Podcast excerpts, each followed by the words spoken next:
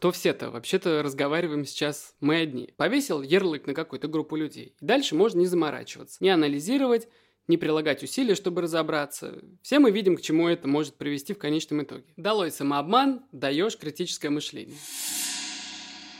Всем привет! Вы слушаете подкаст «Опоры» журнала сервиса «Зигмунд Онлайн». Меня зовут Виталик, я работаю в Зигмунде редактором, и вы могли уже со мной встречаться в предыдущих выпусках, если, конечно, их слушали. Если не слушали, то после этого эпизода давайте наверстывайте упущенное. Я сегодня без Макса Ильяхова, но не переживайте, со мной тоже интересно. Мы в опоре говорим на темы, которые помогают оставаться более осознанными, счастливыми и, в принципе, психически устойчивыми. Вот как по мне, для того, чтобы человеку иметь все вышеперечисленное, нужно соблюдать два главных условия. Может быть, их больше, но вот э, для меня как бы самые главных два. Первое и самое важное – это уметь избегать самообмана, ну, потому что когда другой человек заблуждается, пусть и по вашей инициативе, это больше плохо для него. И его контакт с реальностью нарушен. А вот когда мы сами себя обманываем, верим в это, тогда контакт с реальностью нарушается у нас, и мы уже принимаем какие-то решения, которые основаны не на фактах, не на том, что есть на самом деле, а на том, что нам хочется, чтобы было. Но то, что нам хочется, реальности, в общем-то, все равно. Она, к сожалению, под наши хотелки не подстраивается, и рано или поздно придется столкнуться с ее суровостью. А чтобы минимизировать этот урон, можно стараться уменьшать количество заблуждений, в которые мы верим. Ну и уж точно не плодить их самостоятельно. Это вот первое правило осознанной жизни, и из него вытекает второе, про критическое мышление. То есть развивать критическое мышление для того, чтобы как раз не самообманываться. Сегодняшняя тема, как мне кажется, поспособствует развитию этих двух навыков, а говорить мы будем про обобщение. И обычно мне задают вопросы, я на них отвечаю. И этот эпизод будет более такой объясняющий. Что-то из того, что я буду говорить, будет вам близко, что-то, может быть, нет. Если будут комментарии, найдите любую социальную сеть zigmund.опора и напишите. Кстати, там недавно выходил пост про сегодняшнюю тему – обобщение. Кратко, что это вообще такое? Ну вот эта фраза «да все они». Кто? Ну, например, все женщины, все мужчины, все врачи, все психотерапевты, все ведущие подкастов. Все эти люди делают что-то нехорошее. Так ли это? Конечно, нет. Но, тем не менее, люди довольно часто обобщают. Зачем они это делают и в чем здесь проблема, почему вообще важно об этом поговорить, давайте разбираться. Начнем с проблемы, и я хочу показать, как она развивается от точки А до точки Б и растет как снежный ком. Возьмем такой классический пример юмора про тещу. Это история, которая знакома многим жителям постсоветского пространства. Теща в этом архетипе – это такой страшный, всеми ненавистный монстр. Занята она только тем, что вмешивается в личную жизнь супругов, ну и больше всего, конечно же, гадит на голову мужу, прям как вокзальный голубь. При этом она, конечно же, притворяется хорошей. Ну, в общем, об этом все сказано в песне группы «Сектор газа». Если не слышали, можете послушать. Ну, давайте после уже этого эпизода. Так вышло, что моя бабушка по маминой линии умерла довольно рано, я ее не видел. Поэтому у моего отца не было тещи, а у меня не было возможности наблюдать их отношения. При этом с архетипом русской тещи я столкнулся довольно рано. Спасибо анекдотам, телевизору, аншлагу и всем-всем-всем.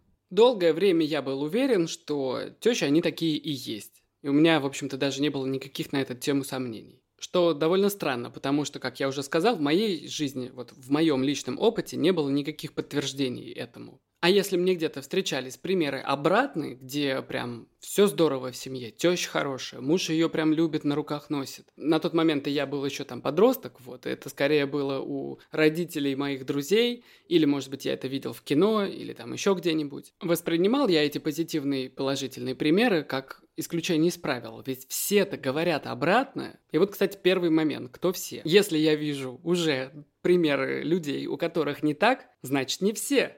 Но человек так устроен, и я здесь не исключение, что хочется нам принадлежать к большой, сильной группе, быть среди всех. И поэтому те факты, которые мне преподносила жизнь, я как бы подтягивал под теорию, которая сформировалась у меня благодаря народной культуре. Потом, когда я начал встречаться с разными девчонками, я начал и знакомиться с их родителями, в том числе и мамами. И тогда уже мой личный опыт показал мне, что да вообще они нормальные очень часто. Ну, по крайней мере, вот у меня. У меня были все окей. А в чем тогда проблема, спросите вы? Ну, было и было, было и прошло. А дело в том, что это понятный и наглядный пример того, как работают интроекции. Что-то, что мы считаем своим, своим, но что на самом деле нашим не является. Например, знание о том, что все тещи – это ужасные люди. Это ничем не подтвержденное в жизни убеждение способствует развитию внутренней мизогинии, то есть ненависти к женщинам. И я не веду в сторону какого-то трактата по феминизму. Давайте подменим женщин любой другой группы людей. Например, определим по национальному признаку или по расовому признаку и любому другому, по которому можно объединить людей во всех. Благодаря вот таким обобщениям человек может стать просто так расистом, сексистом, ксенофобом. Он будет наполняться ненавистью к людям, с которыми в жизни, в общем-то, никогда и не встречался.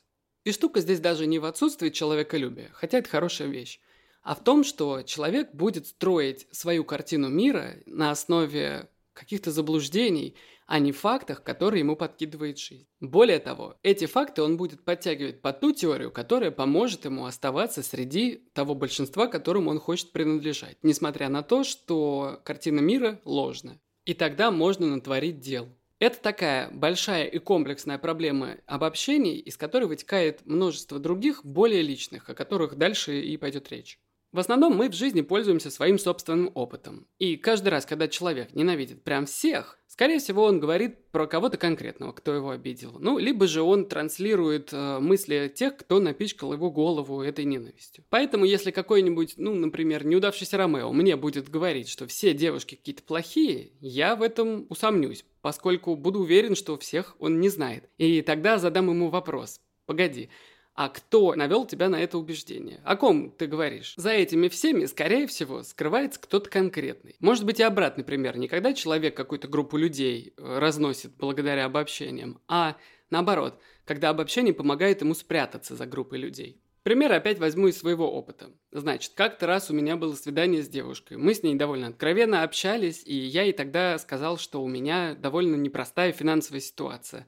На что она мне ответила. Никогда не говори женщине, что у тебя нет денег. Все мы меркантильные сволочи.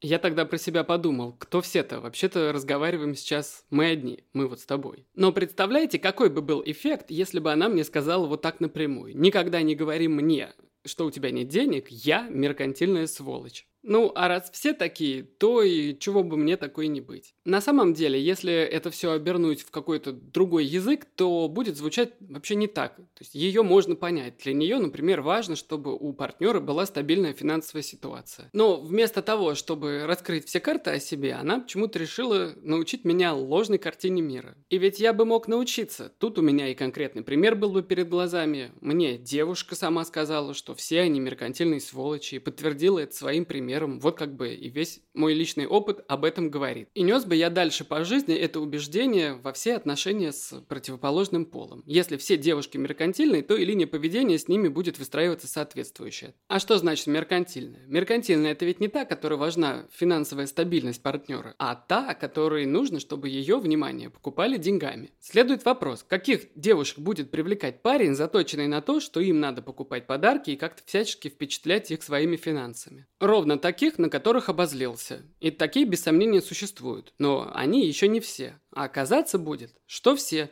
Такое вот самосбывающееся пророчество. Понятно, зачем люди прячутся за такими обобщениями, что им дает э, скрытие себя за большой группой людей. Можно не показывать то, что в себе кажется, ну, не очень, скажем, порядочным. Но вернемся к ситуации, когда человек не прячется, а обобщает всех остальных. Это ему зачем? Это ведь ложное убеждение, и, как мы выяснили, оно вроде только вредит. Зачем тогда за него держаться? Как мне кажется, вопрос хороший, и я предлагаю над ним подумать и вам тоже. А сам расскажу, что знаю. Дело кроется в защите самооценки. Допустим, человека кто-то обидел, отверг, унизил. Подчеркните нужное. Такое событие больно бьет по самолюбию, и повторение чего-то подобного в будущем вряд ли кому-то захочется. И чтобы этого повторения не допустить, человеку важно найти объяснение, почему такое с ним вообще случилось. Это, в общем-то, логично и правильно, и даже похоже на работу над ошибками. Но только до тех пор, пока ответом не станет идея, что люди, которые унизили, оскорбили и так далее, вот они все такие, просто потому что. Это правило игры, данность, которую надо принять и с которой дальше придется иметь дело. Прям как вот в моем примере про меркантильную девушку. Типа, она меня отвергла не потому, что для нее важны деньги, а потому, что просто мир такой. Бах, и сформировалось убеждение. Часто достаточно даже одной ситуации с одним конкретным человеком, который теперь будет представлять позицию всех похожих на него людей. А если подобная ситуация несколько раз повторится с разными представителями одной и той же группы людей, ну тогда вообще Первая мысль очень понятная. Просто все они такие. Настолько же понятная, насколько простая и удобная. Куда менее охотно напрашивается другая мысль, посложнее а как я умудряюсь оказаться в ситуациях именно с такими людьми, а не с другими. Вот если укоренилась первая мысль, от нее будет довольно трудно избавиться, а уж тем более помочь кому-то другому от нее избавиться, потому что он будет держаться за свою правоту. Ведь его сама жизнь научила. И снова дело в защите самооценки. То есть, если в первый раз ее оберегает упрощение сложной картины мира, что не вот в этой конкретной ситуации мы оказались потому, что ты такой, а я такой, а потому что просто все вы такие, то когда это убеждение уже сформировано, отказаться от него непросто, поскольку людям не нравится быть неправыми. Особенно тем, кто категоричен и любит обобщать. Еще больнее признавать, что мы долгое время в чем-то сильно заблуждались. И я тут говорю без иронии. Это признание – процесс, правда, не из самых приятных и требует некоторой храбрости и стойкости духа. Поскольку из-под этого теплого для самооценки одеялка торчат ноги различных трудностей психологического характера. Например, обобщения помогают избежать опасного для самооценки столкновения. Разверну эту мысль с помощью некоторого психологического карате. Следите за руками. Наверняка вы и за собой когда-нибудь замечали, что когда вы злитесь на человека, скрывая это от него, все равно рассказываете о своем недовольстве кому-то другому. В основном этим кем-то становится кто-то из вашего ближнего круга. И да, когда я говорю «скрываете», это может быть и не то чтобы там осознанное какое-то действие, я специально скрываю. Просто вы ему в лицо об этом не говорите по какой-то причине. Ну, например, злит начальник на работе, потому что он к вам излишне строг. А недовольство это вы высказываете не ему, а своему партнеру. И, кстати, интересно, что чаще всего слова, которые будет слышать ваш собеседник, невольно ставший свидетелем конфликта с начальником, почти слово в слово хочется сказать прямо адресату. Но, как мы уже говорили с Максом в эпизоде про агрессию и конфликты, не всегда это просто. Если коротко, это потому что мы знаем, что, вероятно, у той стороны тоже будут свои аргументы. И с ними в прямом разговоре придется иметь дело. Но вот строгий начальник может, например, возразить, что из-за контроля с его стороны возросла ваша эффективность. А если вас отпустить в свободное плавание по задачам, то и выполняться они будут медленно и некачественно. И, допустим, у вас реально есть проблемы с работоспособностью. А еще у вас на трех последних работах были одинаковые проблемы с начальником. Связаны ли эти вещи? Ну, вероятно, да. Но каким образом? Вариант с обобщениями. Просто все начальники вот такие. Они любят до вас докапываться и держать все под контролем. Ваш опыт это подтверждает. Это та самая первая мысль попроще, о которой раньше уже была речь. Ну, вот либо вторая мысль, посложнее. Эти начальники так себя ведут, поскольку у вас реально есть проблемы с работой, которые никак не решаются. Если остаться на первой мысли с обобщениями, то логика выход из ситуации может подсказать вот такой – надо бросать работать на дядю и открывать свое дело. Некоторым, может, и надо. Но если вы правда не умеете себя мотивировать на работу, ну вот нет усидчивости и готовности справляться с трудностями и необходимой рутиной, что будет, если вы откроете свой бизнес? Как долго он просуществует? Не придется ли потом разгребать долги? И если да, какой тогда удар примет на себя самолюбие? Прямой разговор с начальником мог бы помочь увидеть вашу собственную зону ответственности и вообще всю эту картину более сложной. Но зачем с ним разговаривать, если они все такие, просто хотят к вам придираться и доставать? Но даже без разговора, если вы решили допустить вторую мысль, более сложную, и посмотреть на все это честно, может загвоздка не в начальниках, а в конкретном работнике – вы можете узнать про себя много нового и на основе этой информации придумать выходы. Возможно, вы убедитесь, что выбираете не те места работы, или там давно идете не по той профессии, или что реально попавшиеся вам начальники были редисками, и такое может быть. Но качество этого вывода в двух вариантах будет разным, и последствия от такого вдумчивого анализа ситуации будут более прогнозируемыми и потому полезными. Кстати, у нас в сервисе много психологов, которые помогают разобраться с вопросами карьеры, в том числе связанных с мотивацией и конфликтами с коллегами. Найдите подходящего, если испытываете трудности на работе. Похожих ситуаций, когда обобщения помогают оставаться при своем, в жизни может быть довольно много. Не пойду к врачу, потому что все они коновалы. Так у меня дед говорил. Да и не только он. Много было знакомых, которые не хотят идти к врачу. Но когда я с ними разговаривал, выяснялось, что чаще всего они просто боятся узнать, что с их здоровьем что-то не так. Ведь если они это узнают, придется что-то делать. Тратить деньги на лечение. Посещать еще каких-то врачей. Заниматься физкультурой. В общем, нарушается статус-кво и привычная картина бытия. Дальше. Мое любимое. Не пойду к психотерапевту, потому что все они шарлатаны. Что за этим может скрываться? Страх потерять деньги, страх того, что придется долго с чем-то разбираться. Ну и, конечно, куча еще разных ложных стереотипов, что поменяют личность, поставят на учет, что это вообще какая-то эзотерика. Проверять все это сложнее, чем оставаться при своем. К тому же, если проверить, возможно, выяснится, что ты был неправ. А зачем это нужно? На всякий случай уточняю. Личность не поменяют, на учет не поставят. Нет, не эзотерика. Еще с помощью обобщений можно оправдывать свои вредные привычки и долго при них оставаться, потому что, ну, все так делают. Например, выпивают по выходным. В ситуациях подобных тем, которые я перечислил, даже не нужны примеры из личного опыта, а часто даже чужие домыслы не нужны. Психика и сама замечательно придумывает оправдания, которые позволяют не сталкиваться с чем-то пугающим и неизвестным. Сложившаяся ситуация, вот какая бы она ни была, она ведь такая родная и понятная, даже если неудобная. Предлагаю это закрепить. Обобщения помогают усилить позицию там, где ее почему-то очень не хочется менять. Что именно не хочется менять, вопрос уже индивидуальный. Задать этот вопрос можно психологу. Они, в общем-то, для того и нужны. Достаточно нативно выражаюсь? Ну, ладно, я шучу. Короче, если задавать себе правильные вопросы, то самооценка может и не пострадать, а наоборот даже усилиться. Потому что будет расти компетенция в том, как вообще жить эту жизнь. И хорошая новость в том, что из таких признаний перед собой со временем сложится и другая картина мира. Назовем ее прагматической. Когда подвергать сомнению свои убеждения под воздействием новых фактов и общего понимания сложности мира станет нормой. На всякий случай уточню, это не тот дискурс, где все не так однозначно. Придется жить в хаосе, не быть ни в чем уверенным и ничего не мочь сделать. Как раз наоборот. Большие убеждения так разделяются на маленькие, а маленькие куда проще проверять. Плюс со всеми людьми той или иной группы ничего сделать нельзя, их слишком много. Что вот сделать с тем, что все девушки в мире меркантильные? Или что сделать с тем, что все врачи в мире коновалы?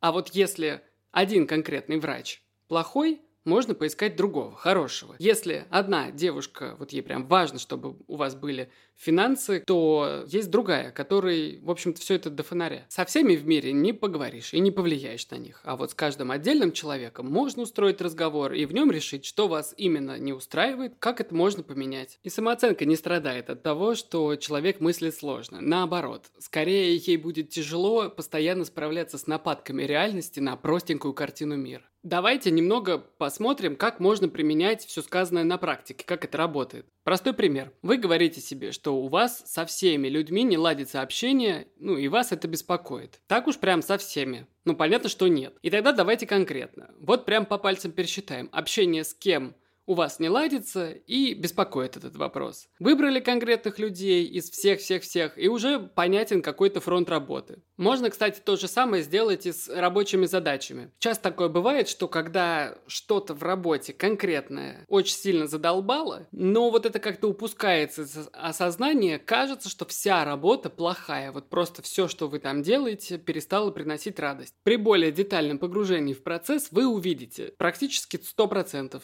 что именно сейчас у вас есть там одна или две задачки особенно ужасных, которые вам совсем-совсем не нравятся. Они скучные, они трудные, они вообще не по вашей компетенции, но приходится их делать. Ну и тогда будет понятно, что не вся ваша работа вдруг стала состоять из какой-то непонятной ерунды, а просто есть конкретные вещи, которые сложно сейчас сделать по каким-то причинам. И если человеку что-то делать сложно, проще ему от этого просто отгородиться. Но долой самообман, даешь критическое мышление. И, кстати, о нем. Если скептически относиться к обобщениям, то людям, которые охотно ими пользуются, будет сложнее вами манипулировать. Все ученые признают, что вакцина – это чипирование. Слышали такое? Я вот слышал. Вопрос. Кто все эти ученые? Покажите. Не покажут. Зато менее дотошных людей убедят в своей позиции. Все люди какой-то национальности ужасные злодеи. Что это, как не манипуляция? Ну вот, неужели прям все? А есть доказательства. Часто прибегая к такому приему, показывают одного плохого человека и говорят, ну вот видите, видите, что он сделал? Они все такие.